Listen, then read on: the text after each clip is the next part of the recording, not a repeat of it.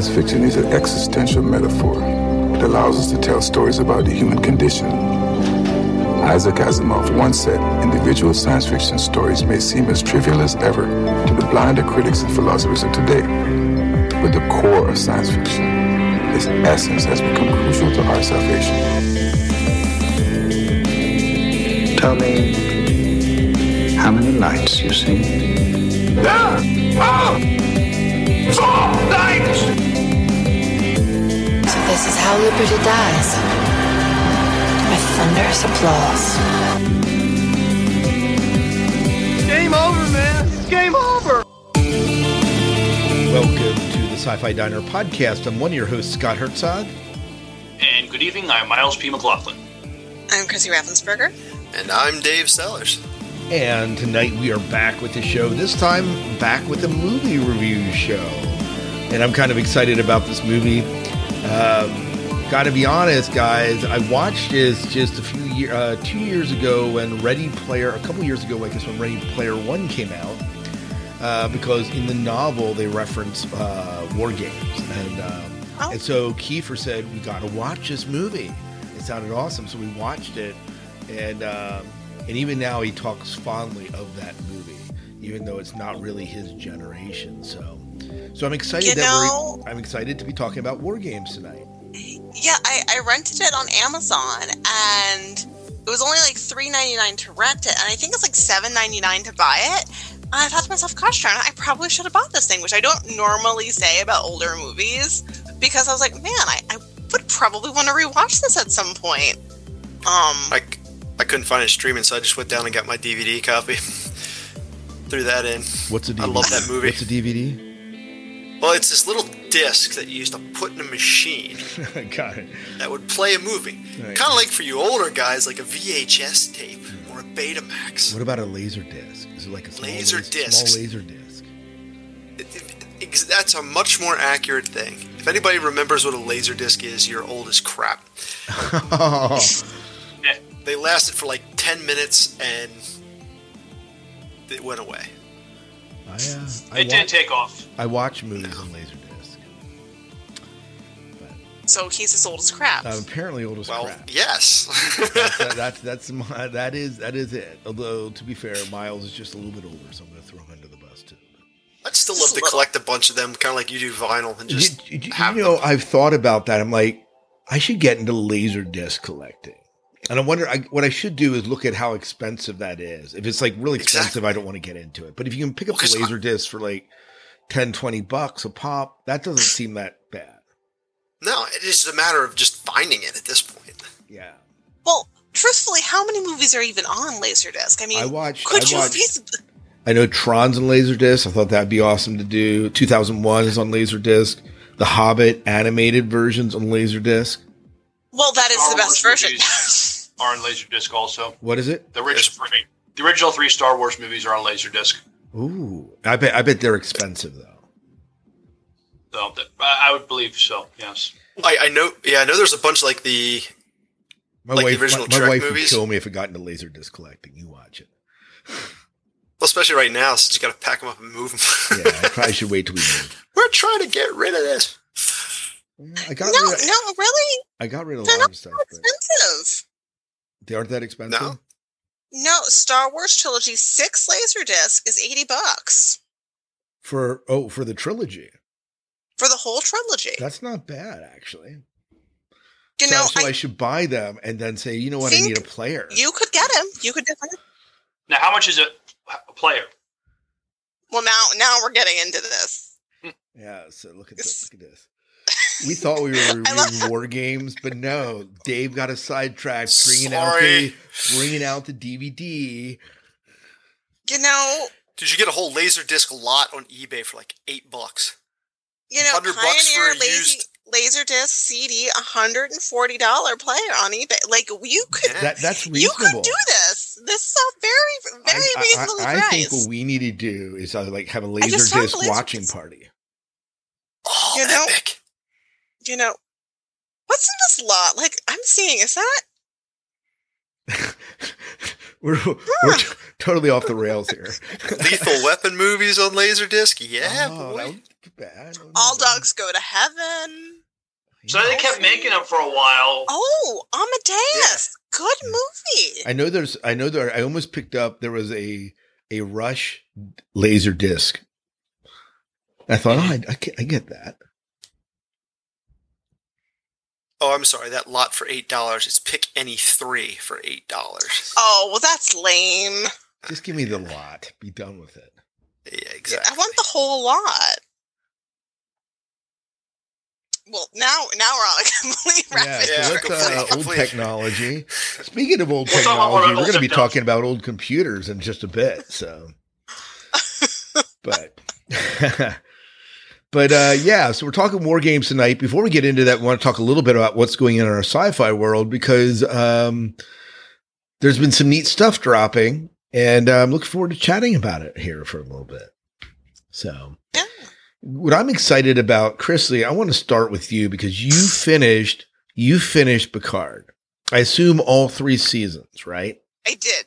And um, Yes. what is yes, what is homework. yeah? What is your uh, what are your thoughts having uh, you know gladly watched or suffered through all three seasons? I I didn't. I didn't suffer through all three seasons. Oh, I, I. Well, gladly. I, I I watched them. Although I guess like maybe in so- in some parts I was I was suffering, but that was probably because I was watching them while also working out at the same time. So if I was suffering, it was more because I was pushing myself through a workout than um anything else. Yeah, but you know, well, I figure I'm like I'm watching something I can move at the same time. You know, because lots of lots of different things. But no, I I really did enjoy it. There was you know, I mean, don't need to like go over too much with redundancy of you know all the callbacks and seeing different people.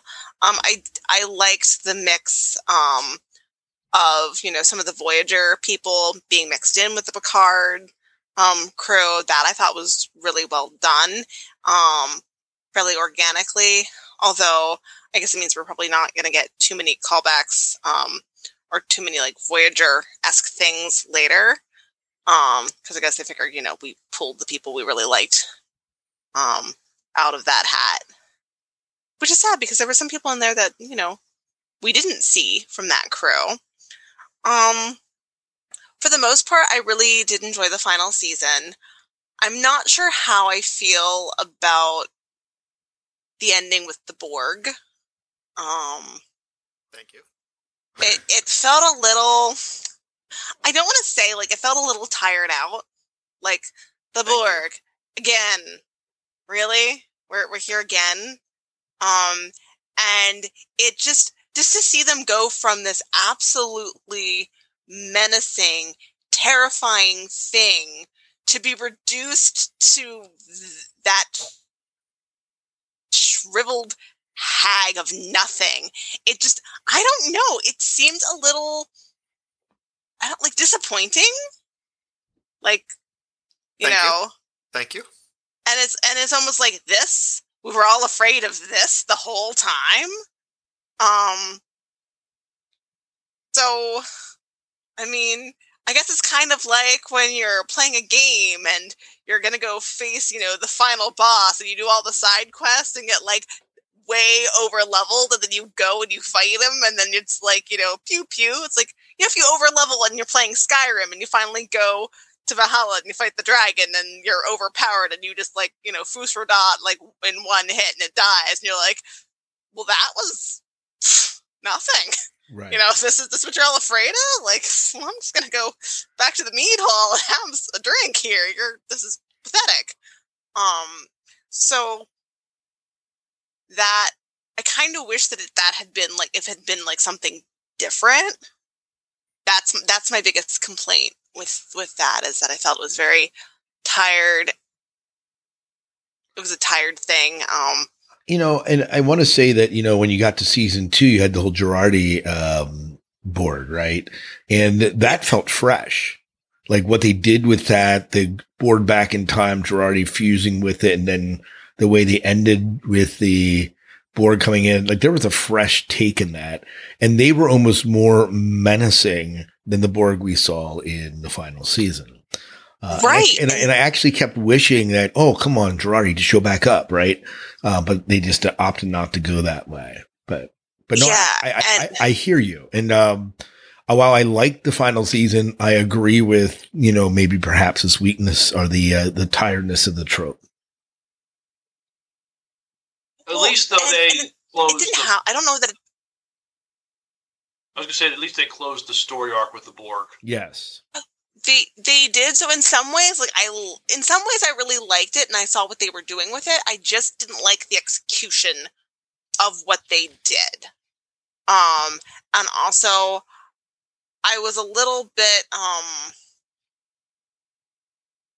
i don't know i didn't necessarily l- like there was that choice that jack had to make but again like the borg that's not really how we saw the Borg operating in the past. I mean, she was really kind of um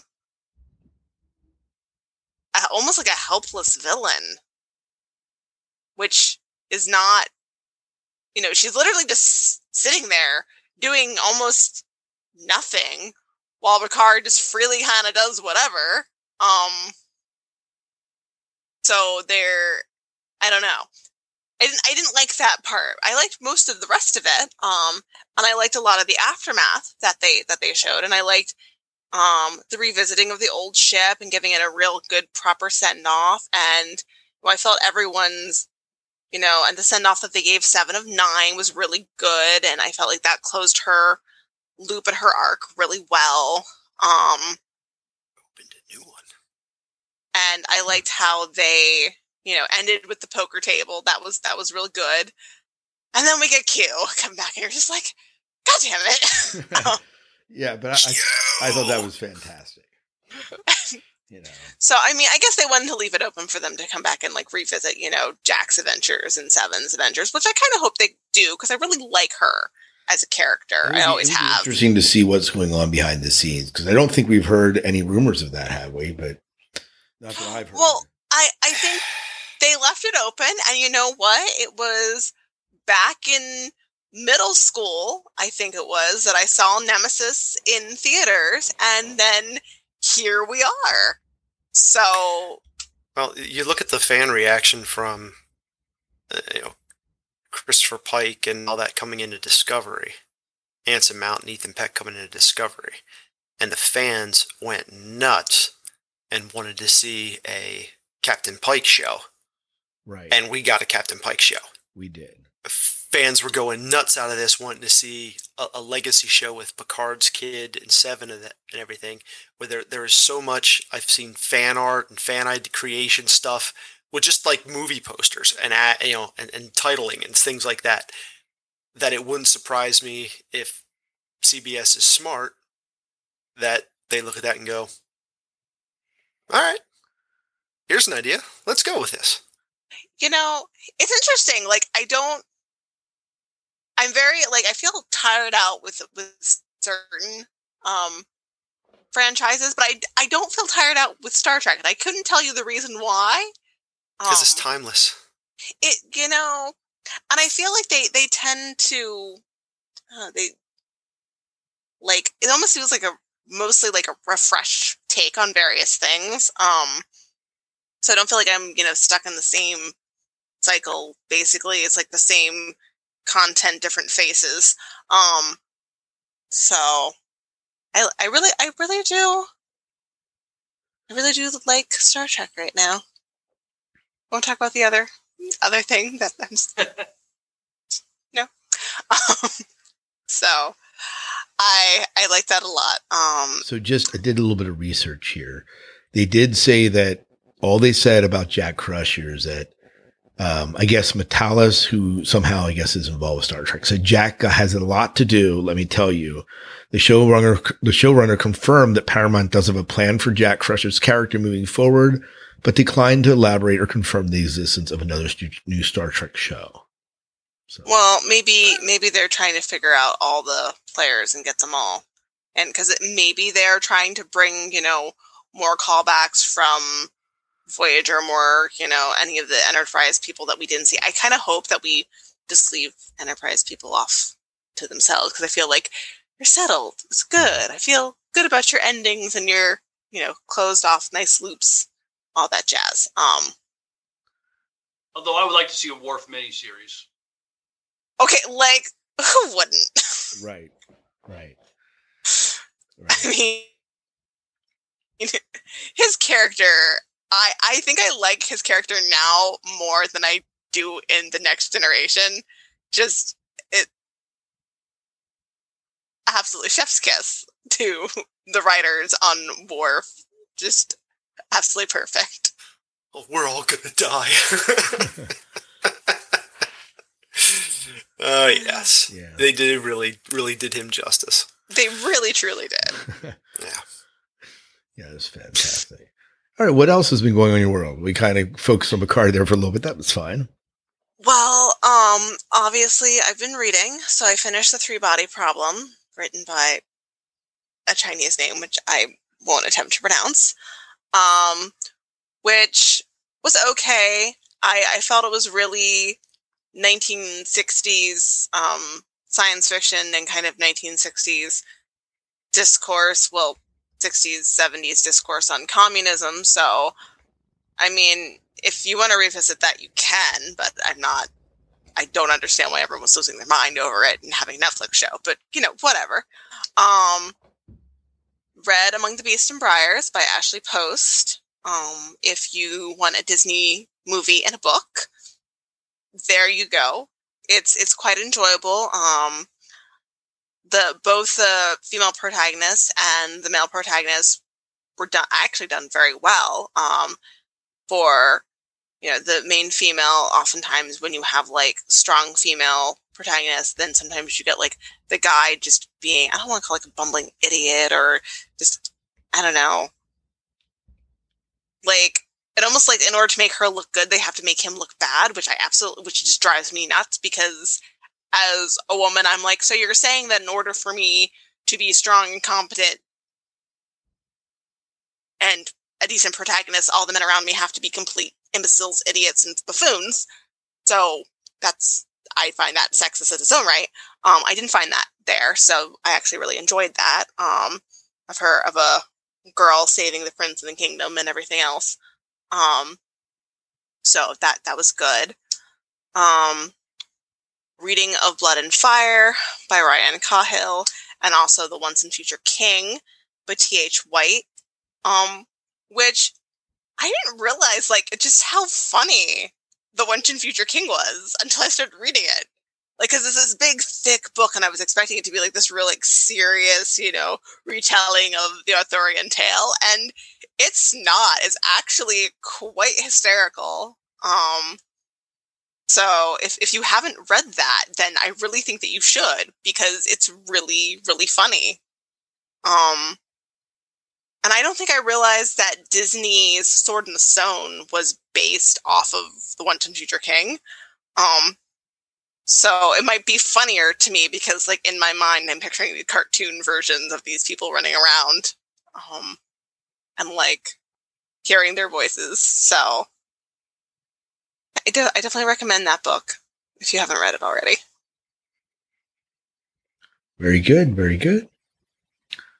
Awesome. Who wants to go next about their sci-fi world?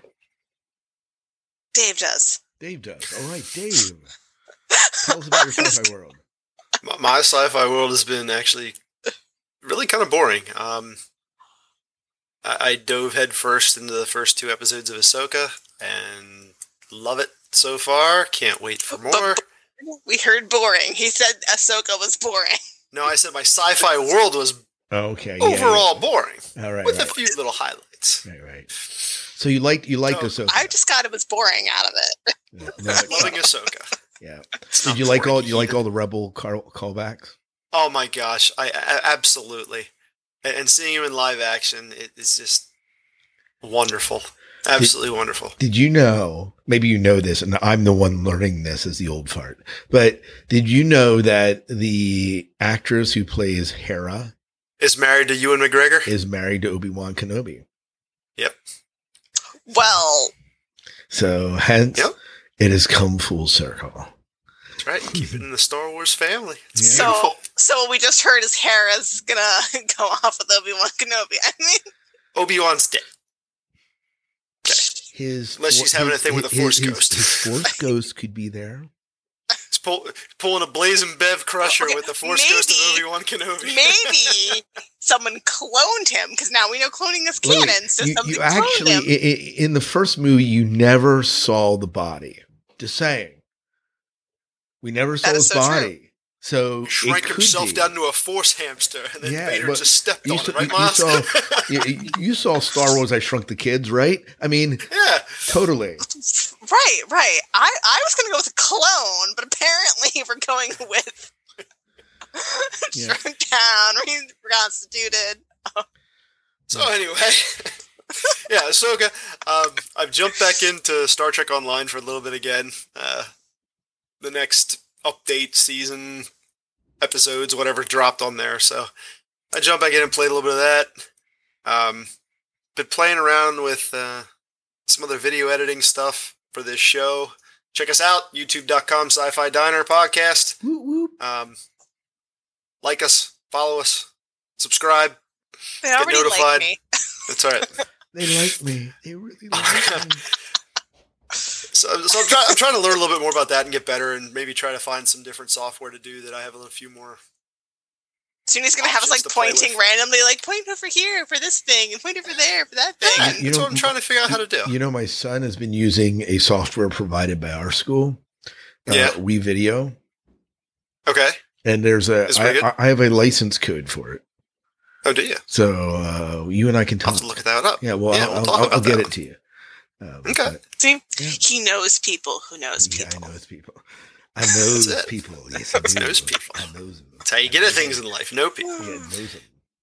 Um, yeah, watched War Games again uh, in preparation for tonight. I, I still love that movie. Whatever, almost forty years later, you know, it, it's it's still one of my my classic favorites. But you haven't seen it Um, you've seen it in Laserdisc. Just saying. Uh, Though that's probably true. That Um, I am still waiting, ladies and gentlemen, for anyone who might. I guess no one's interested in my challenge from last week or last show. I guess I still got that Star Trek plate here. So, sci-fi diner podcast at gmail.com. Send us some feedback. Send us a note. Send me a note says you want it. Goes to the first person. I Still got it sitting here. Yep. Yeah. But definitely give us your feedback, give us your suggestions, especially if any of you guys out there do anything with video editing and all that kind of stuff. Let me know what you use and where's a good place to really start to learn because I'm starting to get an itch for this stuff a little bit. I want to I want to do it right. So let me know. Send your tips to sci-fi diner podcast at gmail.com. There you go. Yeah. Dave wants you to prove that you can teach an old dog new tricks. That's right. Exactly. I need a new skill. Yep. There we go. Miles, how about you? I uh, also watched the first episodes of Ahsoka. I thought they were really good. Uh, interesting premise. I like that they're in space most of the time. Um, there's a mystery to solve, so that so that's interesting. Um, slowly going through Carnival Row on Prime. Watched War Games for, for our review tonight. Uh, I read some time travel novels, uh, The Time Patriot, books one and two. Uh, the third one should be downloading, be available soon. But in the meantime, uh, I got another time travel novel in the series. It's called In Times to Come, Part Three: Disruption by Scott Williams. So, not a whole lot right now, but uh, that's what's going on right now in my sci-fi world. Sounds good. So my sci-fi world, I'm still working my way through the Dresden Files. I'm on like book nine or ten, and absolutely loving it. Um, so it's fantastic. Been watching um, the Foundation series on Apple TV. So the second season of that, um, and that's one of these series that it's been X amount of years since I actually read them, like 20, 25 years since I actually read any of the Foundation series. And so enough time is distanced and, uh, my brain is apparently failing me that I don't remember the storyline real well. So these actually feel okay, even though I'm pretty sure they're not following stuff exactly. so So it's not like me when I watch something and it twitches my brain going, I don't think that's right. Um, Yeah, mm, yeah. No. Well, And then- so and I, then you have to I go actually want to pick um, Dave. I know you read a lot of the legacy Star Wars books, right? Oh yeah. Okay. So um, I was talking to Joe Blowers, a fellow teacher of mine, about Ahsoka, and he liked it, but he said, I, I, have a little bit of a problem, and, and it has to do with uh, the uh, the sequel trilogy to the original Star Wars, not the prequel, the sequel trilogy, in that they're using a map to try and locate someone. Well, this is exactly what they're doing for Thrawn, right? They find a map and like we go from this end of the galaxy and it'll lead us there. And he felt that was like he did not like that. Uh, didn't bother me when I was watching it, but I did see the point that this is like a unoriginal trope. All right. And and maybe an argument that this item that's pointing away to Thrawn is in a very old temple, and how would the witches of Dathomir, Dathomir uh, have known that Thrawn was out there unless it was a premonition? You know, um, he also, and I saw this too in the legacy books. Remember how the witches were portrayed? Vaguely. Yeah, so they were much more sinister and less uh, ethereal. Right. I mean, this is Darth Maul's people, right? right. And as you as you watched this witch, you didn't see a lot of Darth Maul s stuff in the witches. no. But I wouldn't expect to. I mean, if you remember, and maybe I'm mistaken, and someone can certainly correct me. Um, send your correction to sci-fi diner podcast at gmail.com. Um,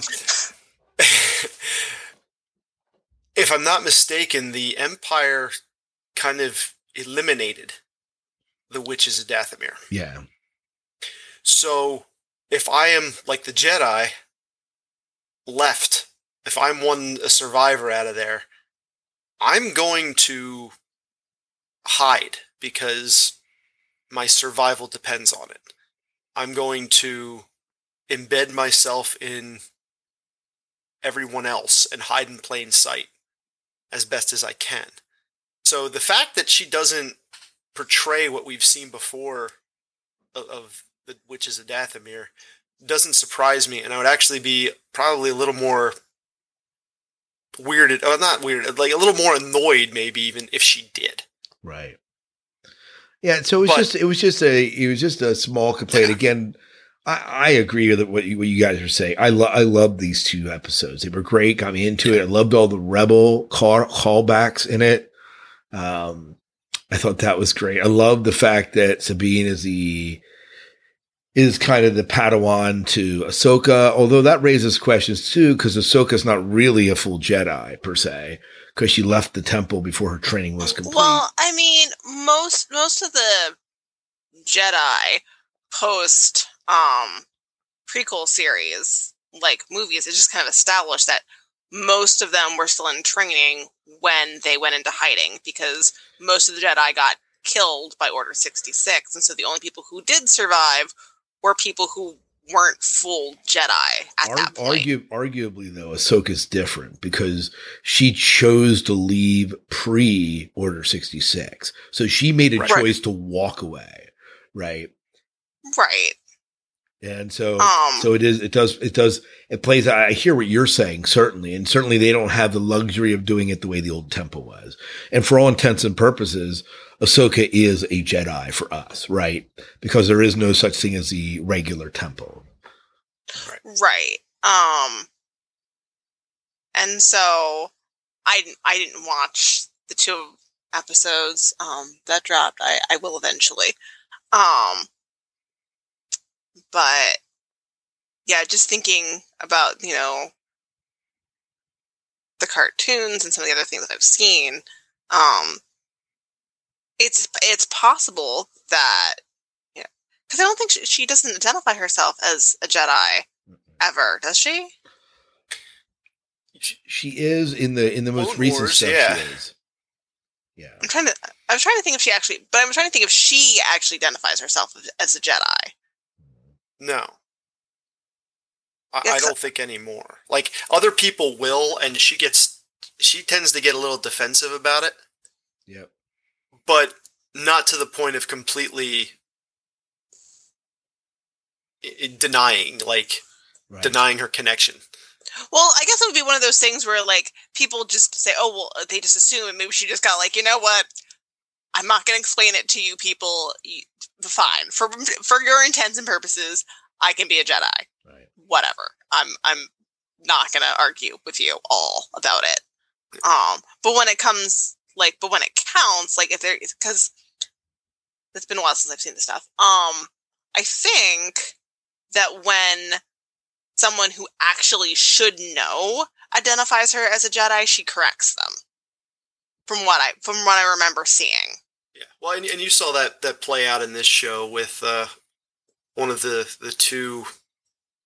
I don't even want to call them Sith, but the Force wielding bad guys who Right. was around back during Yeah, the the, one the Jedi was. Order, and and knows Ahsoka because he knew Anakin, and he she kind of does put her. He, or she puts him in his place at some point here. I don't know if we saw it yet or not. That was just in a preview coming up, but Right. she she puts him in his place pretty much as as no, I left. I, I'm I can't Right. hold that title because I left. Yeah. Yeah. Yeah. So maybe maybe that's what I'm thinking of. Um. So and it's possible that she, you know, she's training Sabine just not.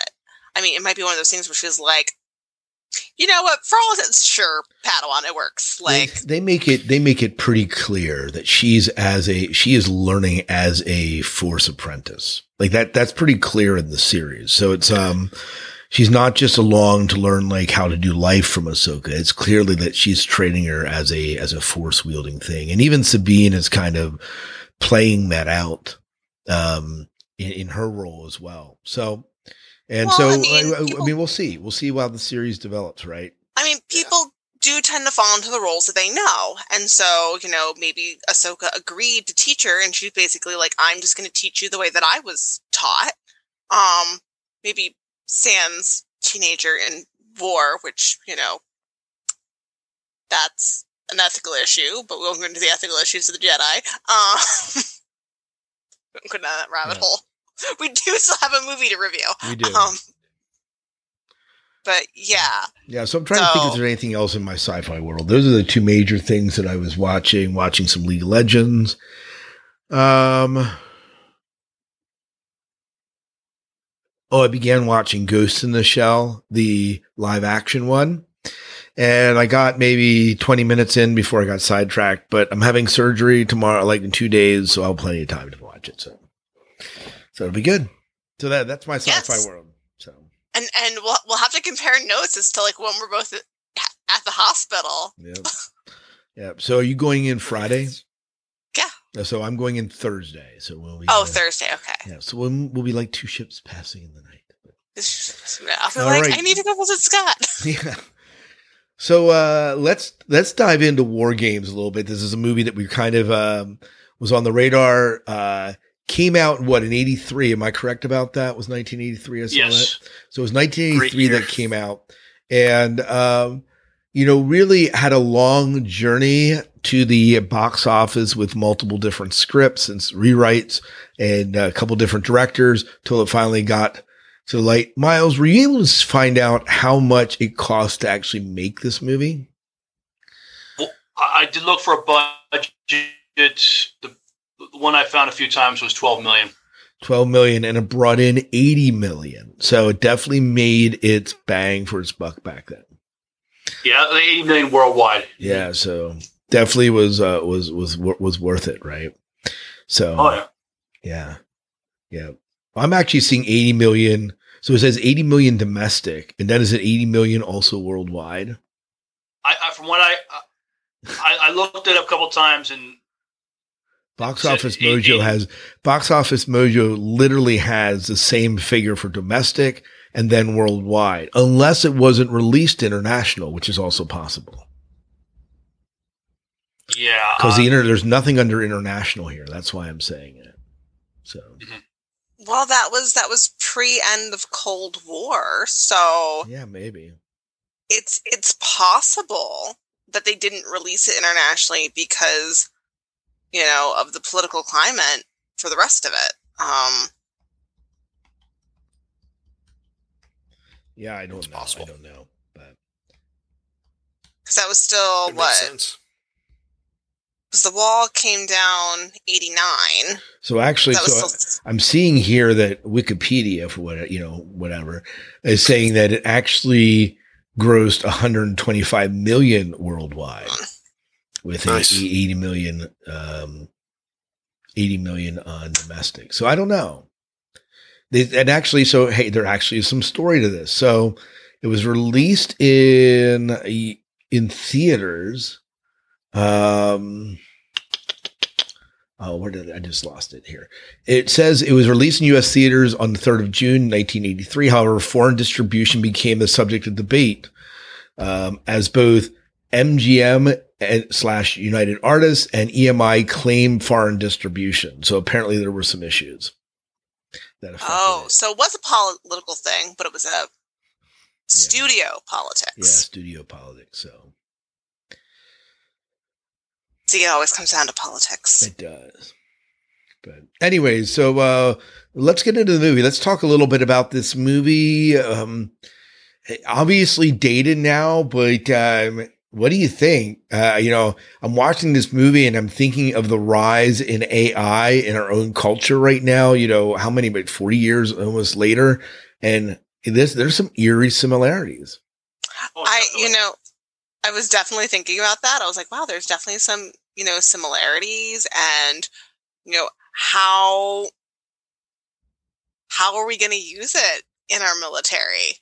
Um, you know, and do we, how much do we already have like algorithms and threat analysis and those sorts of things to make determination of, say, which place to bomb? Right. You know, we, we have those drones and ordering a drone strike. And are we going to remove some of the human element? Because the idea is, oh, well, if we remove the human element, we will rem- we will remove mistakes or we'll remove questioning. Um, and I, I still remember, well, I was watching that beginning of the movie when they had the, the nuke drill, and the person was questioning, like, am I really about to turn this key? Am I really about to do, you know, drop the nukes? Um, and that, you know, I think he's like 20 or 25% of the people didn't do it. I'm like, well, that's because they questioned. They were like, um, this isn't okay. So that the very unquestioning, cold, calculating um, algorithm with human lives. So yeah. the opening scene just I was just so lost in that, just these two guys in, in that missile silo. And well, first I thought when they first they're going to work, I'm like, did I did I rent the right movie? Because these guys are driving.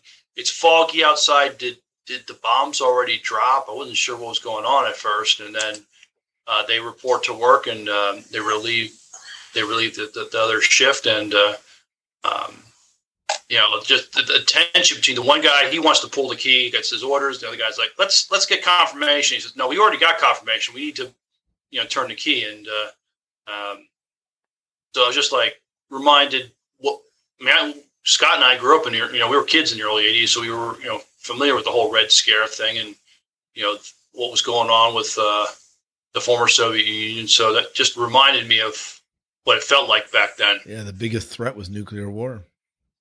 Yeah. So, yeah. Mhm. You know, I, I was just as I watched it, I thought, I, I one one of the things that you know, one of the best lines. And I know we can talk about lines. There's so many directions we can go, but the one line in the movie where the one guy asks, "Is this a game or is it real?" and the computer says, "What's the difference?" you know, you know, and is that we were we were jokingly talking about deep fake technology in prior episodes here, and you know, the ability to distinguish between something that's real or not is is incredibly difficult. Like if you if you really if you really want to try to pull the wool over someone, you can do it and make it seem pretty legit. Well, I mean, they talk about like misinformation, and you know, people make jokes about how we used to watch the news and then decide what we thought about it. Now they tell us what to think and we have to decide if it was actually news. Um, which is a sad state of affairs where we we have to constantly be like, okay, is this you know? Then you're like going on the fact check, and you're trying to fact check the fact checkers, and you're just like, I don't even have time for this. I've got job and I've got Ahsoka to watch, and I've got this other thing I need to watch. Like I don't have time to find. It, it is out. a little bit sad that we become a society that we no longer have the time to check facts. You know, just give it to me straight, and I'm just trust that what you're telling me is true. And You can't do it anymore. We have the time. We choose to not utilize it on that well, because I have Ahsoka to watch. because well that's it. We're we- we are so comfortable. We, we are so entertained. There are so many distractions that are put out there. In in my op- opinion, for the simple fact to keep you distracted, so that when you see a headline, you read the headline. You might read the first paragraph of the article. You get the opinion, you get the propaganda, you get the message through it. And over time, it truly curtails your way of thinking. That you don't read to the end. You don't read the fine print at the end of the study. You don't you don't read everything into it and cross-reference and look and go, is this really accurate or not? And you form your opinion, and everybody else forms theirs, and they're wrong because you're right, because they don't see the same things you do and throw social media mix into it, and now no one actually talks to each other. And now you've got two divided, you've got a dividing line with two or more warring factions. Meanwhile, those at the top are doing whatever they darn well please. I'm just distracted Right by the your fact nose. that you're wearing blue, Dave, and Chrissy's wearing red. Just saying. If we're talking politics here. Just, I'm just kidding. then I'm wearing the wrong color. I'm just kidding. But you know, it, I, you know, there is a lot of truth to that. But anyways, this this idea of I think the movie does bringing it back to the movie does does make us it, it was ahead of its time in some of the ideas that you know it's you know back when this movie came out no one was worried about their bank accounts being hacked or you know someone you know losing their information on the internet It is. It was frighteningly easy for him to hack the school's computer. Like I, it. I'm like, really? Was it really that easy to hack something back then? no Not have 10 Uh, to 12 well- characters and alphanumerics and have to have at least one number and two special symbols. Yeah. Yeah. So I was watching a review of this movie uh, before we we jumped to, in, and um, Ronald Reagan saw the movie at Camp David shortly Yeah, after the I saw came that. out, and he said, and he asked, he said, "How you know is this can, can this be done?" And and some and some of his advisors said, "Yeah, we we we, we do it to our enemies." So um, so I think he he, he uh, pushed an initiative to advance our cybersecurity more uh, after seeing this. So movie. what I'm hearing is the current state of my ridiculous passwords is Ronald Reagan's fault. That's exactly what Miles is saying. So you heard so it when here I on the have to Sci-Fi change my password, Don't verify for the the facts. Just 15th take time what at Miles work. said and do it. It's it's true. What Miles said it's is true. Reagan's. I mean, I'm just relaying information. I didn't decide anything. I'm the one who took it and interpreted it. That is, where I'm the one who took it. It's like, aha, so what I'm hearing. Um, yeah, but hopefully everyone But here- can let's- understand my, my joking voice. Let's talk about the computer equipment uh, Matthew Broderick's character had in his room. I mean, And for the he's so time, young in the movie and so cute. You just want pinch his cheeks. he, he was adorable, yes. Uh, but uh, most kids didn't have this kind of a computer equipment. that was expensive. yeah. For so, so his parents must have been, you know, spoil, you know, doing very well and spoiling him rotten. All he also had a big ass stereo too uh, um, in his room. I was just looking at like this kid's got a lot of stuff, but the co- computer equipment. I mean, uh, that stretched. Uh, most most kids in the '80s didn't have that. I mean, and the fact that he could, you know, he had his own phone in his room with his own phone line, and that he could. Um, he basically had the primitive form of the internet back then. He could um, dial into computers that he, he was able to access. Uh, yeah, I was watching that going like, how common was this back then? And, and then No. he could just go in and, and change his grade and like you you wouldn't notice Scott if you like went into a computer system and saw someone's like so, like grade. I'm thinking, like in 1983, like so.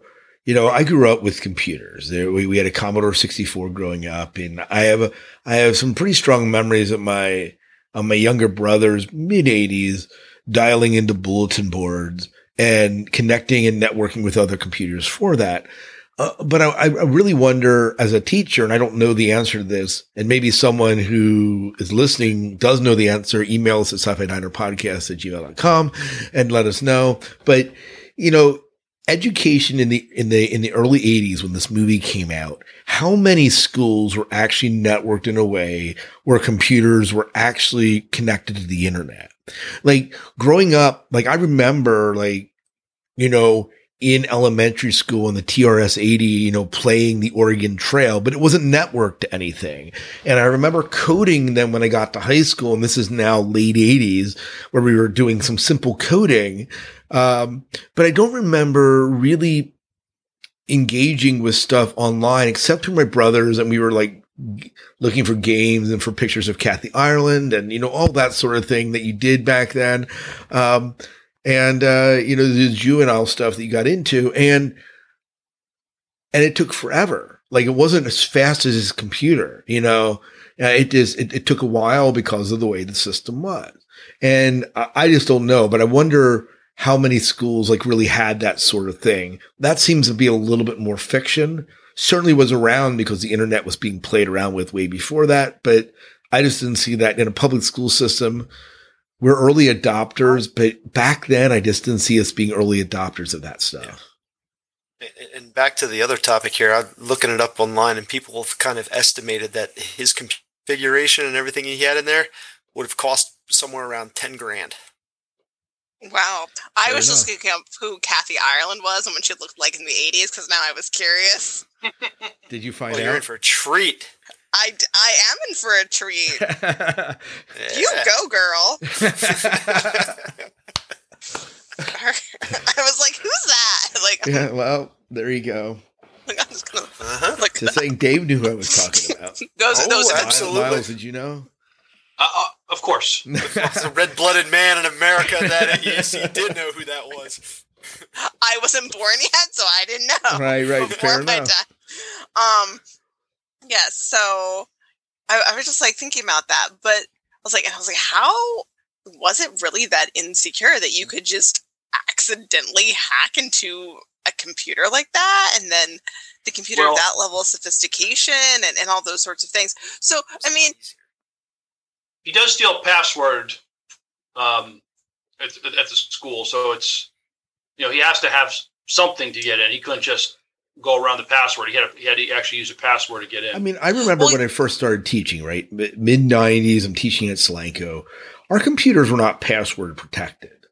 Like we didn't worry about passwords and stuff back then. It wasn't until like later in the 90s where you're like, you after put a Ronald. Reagan, no, before it it was after. It was definitely after Ronald Reagan, many years. But it's just, it was just, it's interesting that I think that security, you know, it ramped up slowly. You know, stuff had to happen where public schools were really affected by this. That they really began to take this seriously. well, students were hacking in and changing their grades, and then teachers are going, I is, I'm confused how is, Johnny got an A." I think it feels a bit early, but it, it does it did feel like I was just wondering about that. Um, but you know, I, I definitely liked the the general themes of of the movie oh yeah, where I'm not complaining about you the have movie. this- This is nitpicking it. yeah, and Just maybe the science fiction in this movie.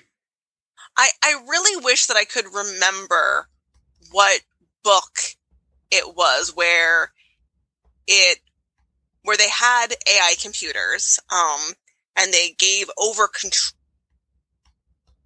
of the nuclear bombs to the AI computers and basically control of most of human civilization and then the AI computers decided to like nuke the world and I forget exactly why but it was like and then they these kids were in this bunker and then they had to like eat rabbits and horses and I'm trying to remember what that book was my sister would remember. We got it at the Littlest Library. Um, but yeah, as, as I was watching the movie, I kept being very much reminded of how many books from that era um, that I had read, which talked about AI computers and nukes and the concern of handing over control to them um, of our weapons. And yet, I think that we are doing that in some ways. Which is prolonged so many conflicts that would not have lasted as long as they have. You've taken war out of the front line, man to man, just grueling horror and hell that it is, and you do it thousands of miles away by remote control. Well, yeah, I mean, you have. Well, my my boyfriend almost was a drone pilot for the Air Force, so he would have been one of those people sitting in a bunker, basically with like a control and a thing, and you know, in say Nevada or Arizona, controlling something, you know, however many miles away, and being told, okay, this target, you know, strike it or those sorts of things. Um, I know exactly how it all works. Someone will correct me. It's fine. Um, but yeah, I, I do think about that. And so like, it's so, you're so far removed that like, is war just again, and coming back to, is this real? Like, how real does it feel when you're that far removed from dropping a bomb on someone? Or, you know, fire, like pulling the trigger and firing especially since our video games are now becoming so realistic. Yeah, no, I hear, I hear. And I mean, it's it's pretty easy to do that once you really start dehumanizing the enemy to the point where you don't even see them as more than just you know blips on a screen. Well, it's interesting you say that when he first gets the game, and it's just like, well, what side do we'll, we'll play the Russians? What do we want to bomb first? How about Las Vegas? You know, they don't think it's. I mean, it's a game at that point, and you know, there's no. There's no consequence. There's no, and they're just having fun. They're being very, um, uh, just um, indifferent to, even though it's not real. At least they don't think it's real. It's like, yeah, we'll just bomb Las Vegas. Yeah, and it's and it's done as like laughing and then they're like oh and then we're gonna take out san francisco and haha seattle and i'm like hometown. yeah. yeah they're yes their hometown like they're they're gonna bomb themselves um so that's how like little they think about it because oh it's thermonuclear war. Ha ha ha. That's funny. Um but you know war war isn't funny. Except when you're playing call of duty. Just saying. Oof. Or or I'm killing hordlings yeah. because they burned my tree. Right. I mean, so I mean, it's as a kid you understand that, and especially if there's like there's no there's no reason why they would even suspect that the computer would be playing him. Like he just he totally buys into that. This is this is you know virtually unheard of. So it's uh and you know what saves the day? His mom telling him to get off the internet. You know, you know, it's just one of those it's just one of those things. And um, see, see, so you should always listen to your mother when she says to get off the internet. You never know when you've just prevented nuclear war. True. Fair enough. Fair enough. Very, very true. Um, yeah, and also it's interesting that you know the scientist just kind of like gave up on on humanity after his son died and didn't seem and like at first didn't care like oh nuclear war. Oh well, we all kind of deserve to die anyways. Um, you know, which gets into like what what makes life worth living, what makes it um okay for us not to nuke ourselves, which I guess goes over to the three body problem, which I just read. Um, where after she suffers at the hand of the communist party for so long that when you know an alien race reaches out to you know, try and get humanity to give away its location, the one alien says, Don't respond, don't respond. And she's like, We don't deserve to live. Sure, come on by. Um, you know, so there's also that danger too of, of the human element. Um, mixed in with the AI, which is what do you do when you have a human scientist who's so disillusioned with humanity that they don't actually care enough to put proper fail safes in place should the AI agree with them that humanity should just, you know, be wiped off the face of the earth. Yeah.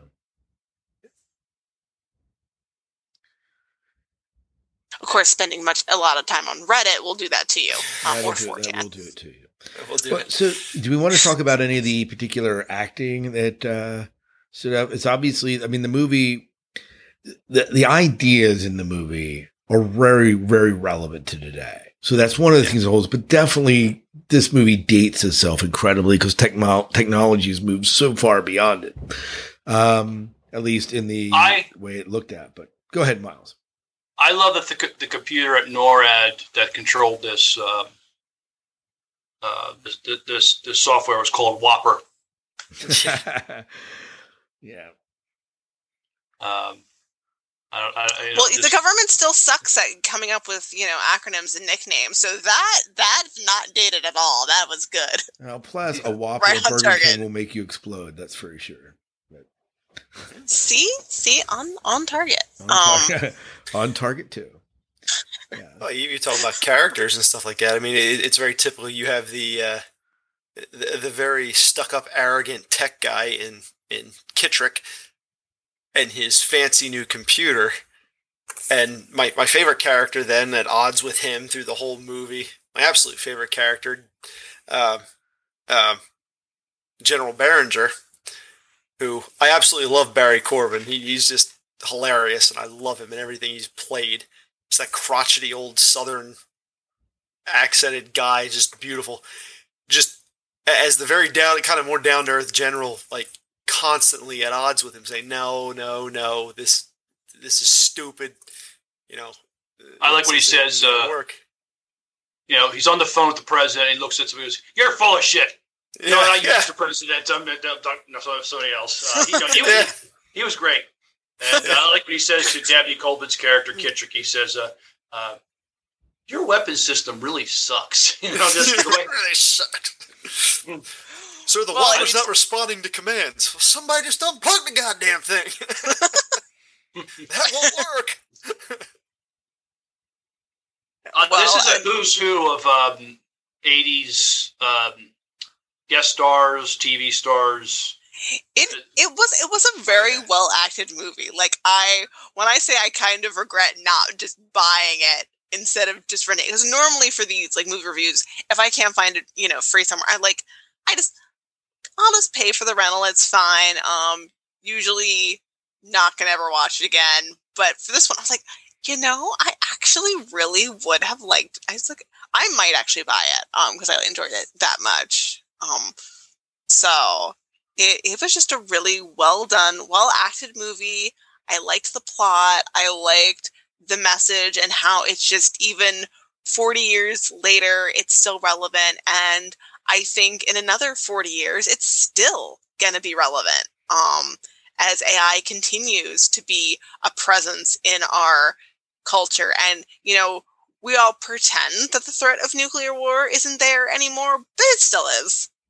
I mean, we I mean, Weird Al didn't write that song, Please Don't Nuke Us North Korea for nothing. Um, back in what year that was, which is hilarious song, by the way. But, you know, there there was some serious concern that, like, oh, North Korea is getting a little testy, and I mean, we're doing lots of saber rattling, but one day someone's going to be crazy enough to push a button they shouldn't. It's not the guy with a hundred nukes I worry about. It's the one crazy guy with a single one. That's gonna Yeah. start it off. Yeah, But- it, it takes that. So, Yeah. or the one arrogant idiot who thinks that they should just, you know, hand over control to a computer and then, oops, it gets hacked, or oops, you know, a program gets started that they can't turn off. You know, you can't just unplug the goddamn thing because it's up on the cloud and on the internet. AI has an Ultron moment and realizes we're too Yeah. dangerous to lay, be left alive. Yeah. Uh, it's kinda Scary hinted at- stuff. Yeah, kind of hinted at. Um, Yeah, um, I, I do love the uh, the classroom scene in the beginning there. Yeah. Who first came up with the idea? Of, oh yeah, Your Hey, reproduction without sex. Uh, your wife. Get out, Lightman. yeah, that was was it, is it true that that was ad libbed? that one. I don't know if that one was or not. Uh, it was so- something that the, I think the direct that was not at least it wasn't in the script is my guess. So I guess that's the defines ad lib that they left it in then because it was so funny. What? But Well, I know they got the uh, Miles put the, the the quote from the news report in there saying there was an explosion at a prophylactic recycling plant. Well, th- that was ad libbed, and uh, they kept it in because it was pretty funny. yeah. I I heard that and I'm like, did they really wait? A prophylactic recycling? Wait, what? And uh, no, they had that, they said that. It was just like, um, yeah, I think it probably went over a lot of people's heads, but um, Buy your used condoms, folks. This just doesn't work. But I think we talk about some of the funny stuff is because originally the movie was a lot more serious, then they they they, they said we got to put some funny in this movie, folks. Um, so they even gave Matthew Broderick and Ally Sheedy said, look, ad lib some stuff to try to lighten it up, make it a little funny or something like that. Just uh, you know, it's it, it's just so serious that um, you know we're going to lose the audience if, if if we don't put a little funny in there. Yeah, I mean, they are teenagers after all. I mean, Right. hmm you, you do have to kind of give a little. I mean, Matthew Broderick is very interesting. He plays a very interesting young man who is very computer savvy and smart and, um, can, you know, not your average teenager, but uh, still, they had to. It, was- it, was- they had, they had to uh, inject some humor where they where, in some places. Yeah. Mhm. I was just rereading through some of the lines here. That that that whole quote where he says, "Is this a gamer? Is this real?" And the computer says, "Doesn't matter." Like right prior to that, they have the dialogue where he's saying, "Can you give me like an an estimate? Would you like to see some projected kill ratios?" And it's like sixty nine percent of the housing destroyed, seventy two million people dead. Like it's said kind of flippantly, like. When numbers get that big, you lose all context to like what that really means. You know, well, you know. Yeah. yeah, it's like the um, you know, 300 dead is a tragedy, but 3 million is a statistic or whatever that. yeah, well, exactly. quote Like, it, it becomes, um, it's like when you hear someone like is, is a billionaire, like it just it fathoming like what that means. It's like Yeah, and it's, and pretty- it's so pretty- hard to visualize like what the difference between like a millionaire and a billionaire is because you start adding all of these numbers and like your human brain just is not capable of really fathoming what that means you know when you look at oh well this is the distance between earth and the moon versus you know the sun and pluto and it's just so that the distances are just so astronomical you're you can't like you know it's a lot. You're like okay that's a lot and that's a lot a lot.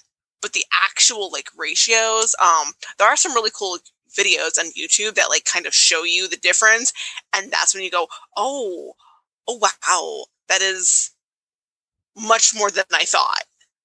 Um so i definitely recommend going and like youtubing difference between a, like a million and a billion because it really I think it was like there's almost like a million rice versus a billion grams of rice. Um, one that really like kind of drives it home the difference. Yeah. Um,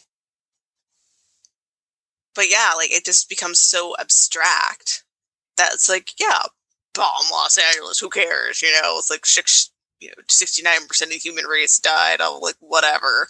right. Um, yeah. so- interesting. Yeah. you know, it's So, what else? What else? really, like- I mean, this is a very 80s mo- movie as far as the music and the feel of it. Um, you of course have the the love interest was doing the research in the movie. This is a uh, something that was developed as the chemistry between the actors grew. Like uh, his girlfriend had a much smaller role in the initial script, and so that grew as a part of it. Um,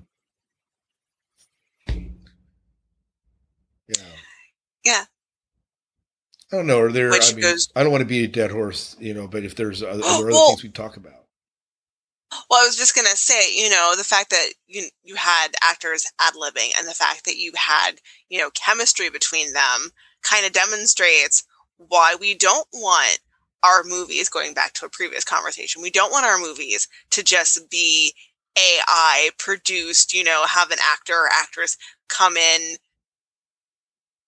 say some lines, move around, and then you just let a computer run a thing and there you have it. There's your movie. Because you don't you won't get that chemistry. You won't have this organic piece that comes in and it's like, oh, hey, you guys have some great chemistry. Let's change some things. Let's let this roll. And then you have it's a creative process between the script, the actors, the director, all the people coming together to create a whole movie. I mean, that's one of the reasons why Lord of the Rings was such an amazing, amazing movie is because the actors came in and I mean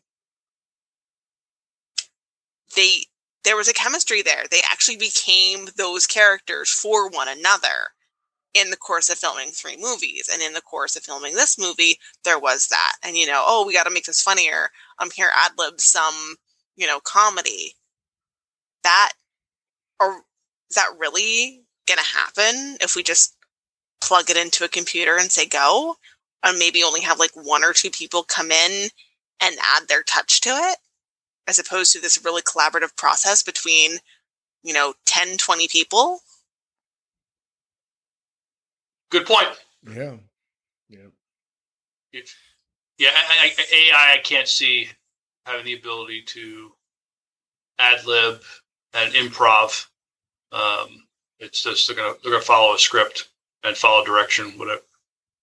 well and even if it does it's probably it's going to just recycle what you've already put into it you know it's it's good at being a collage of something but not necessarily it, it lacks that spark of real ingenuity like inspiration It loses the humanity.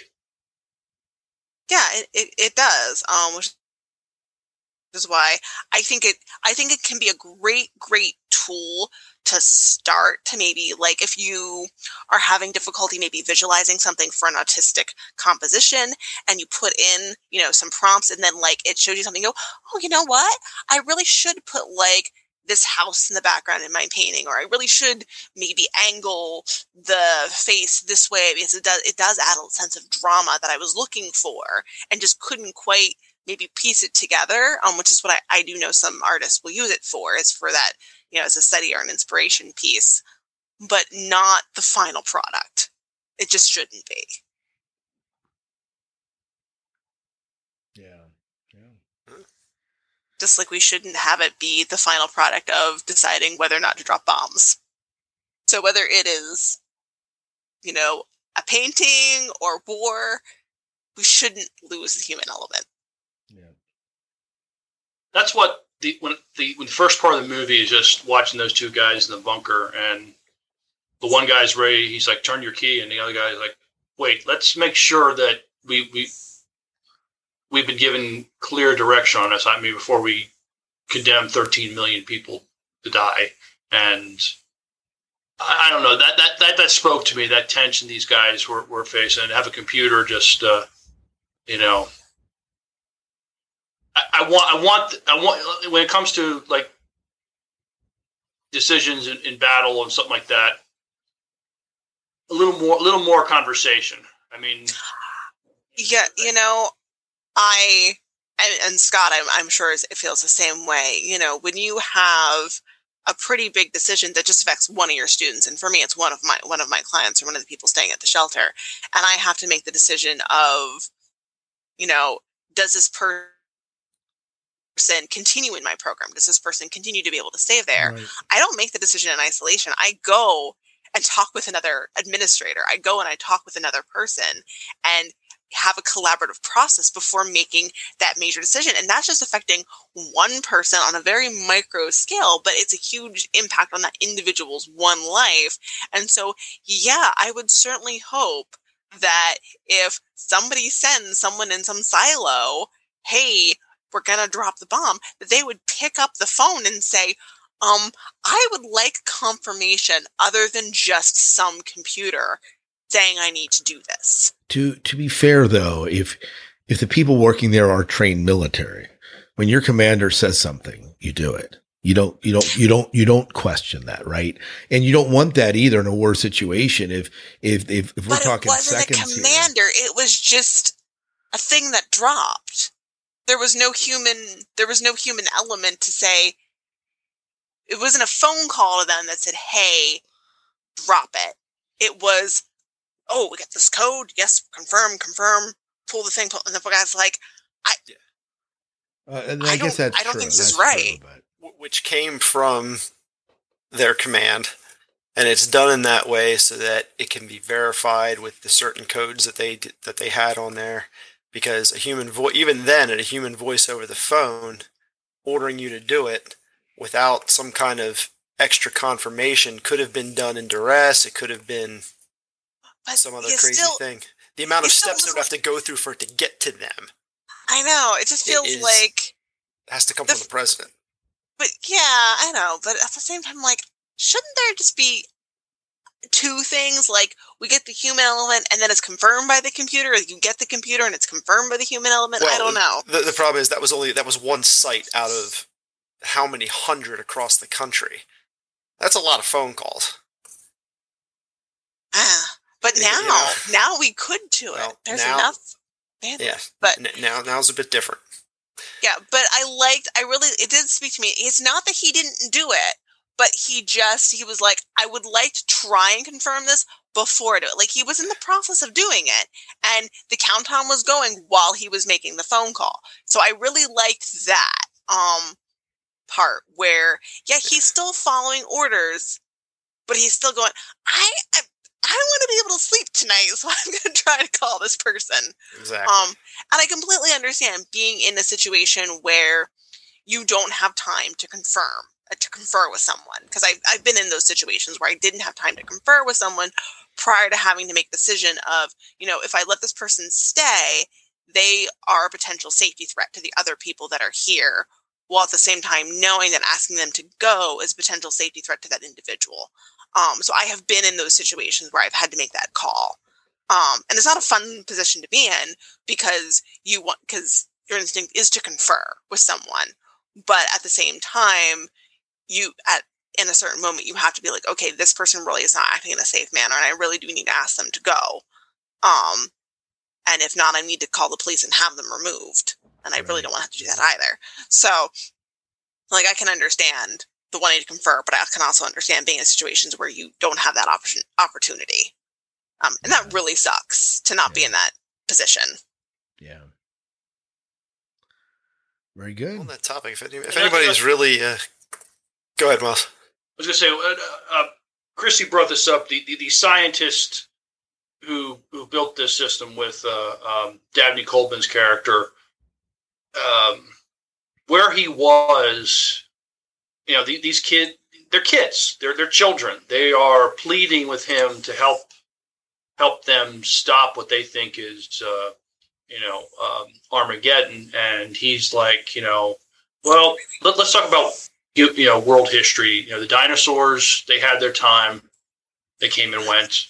Humans, you know, you know, we, we've had we've had our time. It, you know, and, and where we are, you know, when the when when the expl- when nuclear explosions go off, we'll be we'll be gone in seconds. We won't even know it happened. I feel sorry for the people that you know to suffer from He, he didn't even say survive. I mean, I got he's like they got to suffer through this, but he's saying, look, um, uh, another you know another species will will rise up, probably the bees, and be the you know become the new dominant species of Earth. But you know, just Clearly, just- it will be the cats. yes, it'll be the cats. So who the bees? He was being totally silly about that one, but uh, I know. Clearly, it will be the cats. We all know this. I mean, the, the, the cats are, are are the next uh, dominant species in evolution, but. Uh, I mean, they're already the dominant species. We just have to acknowledge that. we we we do not own our cats. We don't rescue our cats. Our cats own us. Own us. Yes, They rescue yes. us. Yes. Um. Uh, but but- uh, I just thought he was really in a really dark place, and he and these kids are pleading with him to help save the world, and he's like, you know, let just let nature take its course, and they they get through to him. It takes a little while, but I mean, it's just it was just interesting that where this guy was. He's hiding out on this island, and uh, like, oh, I guess they're gonna blow the you know blow the world up after all.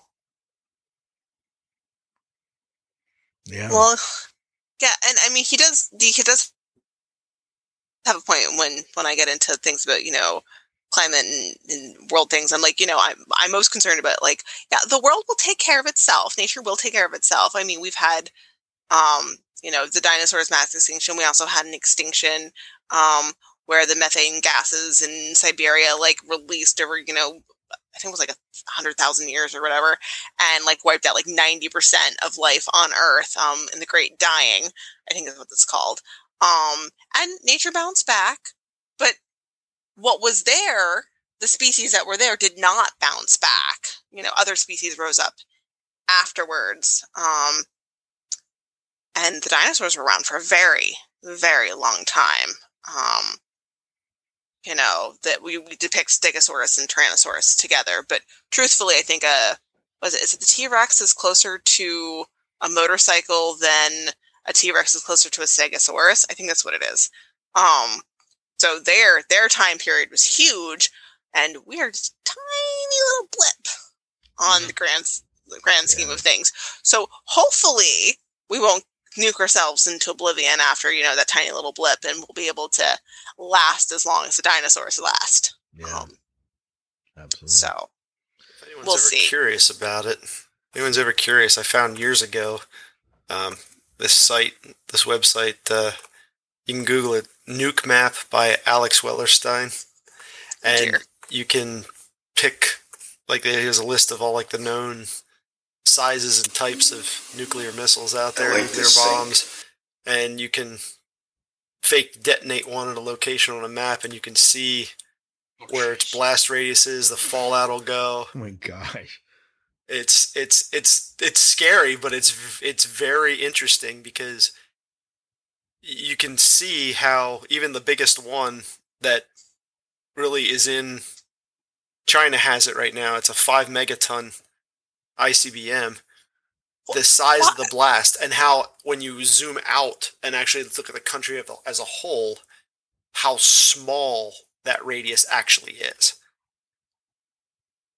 Wow. But and how much damage they can actually do. I mean, if you detonated one of them in Lancaster, where we're at, the the fallout with a you know northeastern wind at I don't know what, what are we saying here 24 kilometers an hour, the fallout will reach all the way up to New Hampshire.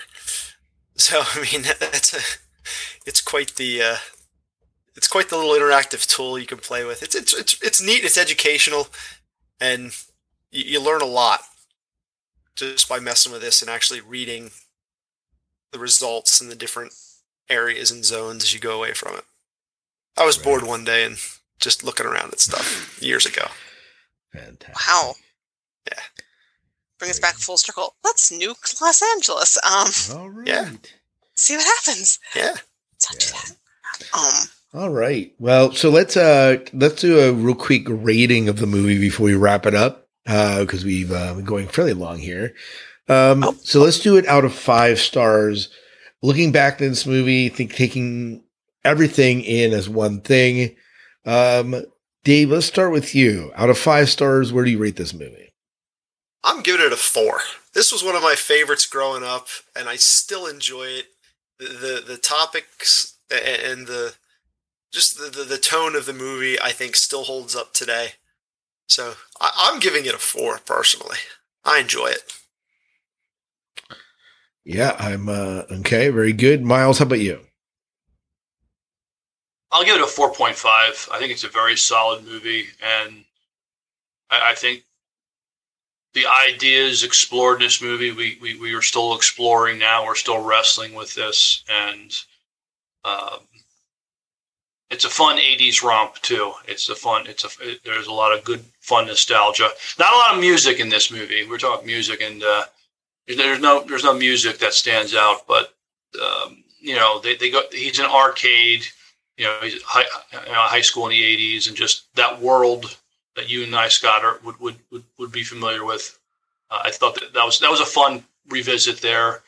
Um, I did not see this movie in the theaters, but the the cable, uh, mo- you know, I don't know what you want to call it. The HBOs, they would like do a free weekend or whatever. So I, I remember that uh, HBO was playing this movie several times, and I watched it a few times when it, when it came out. That's that was my first uh, foray into this movie.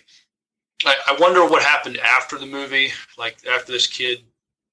Okay, they, they managed to stop the computer from you know destroying everything, and I'm like, I'm, I'm thinking this kid was probably conscripted by the government. It's like, okay, you are a very smart, resourceful young man, but you're too dangerous to be left on your own. We're not going to um, put you in jail, but you're going to be working for us for the rest of your life.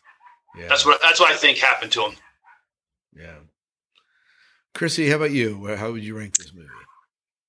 You know, I, I think I'm going to surprise everyone by giving it five stars. Um, and the reason the reason why is this is a 40 year old movie, and I think that it has stood the test of time.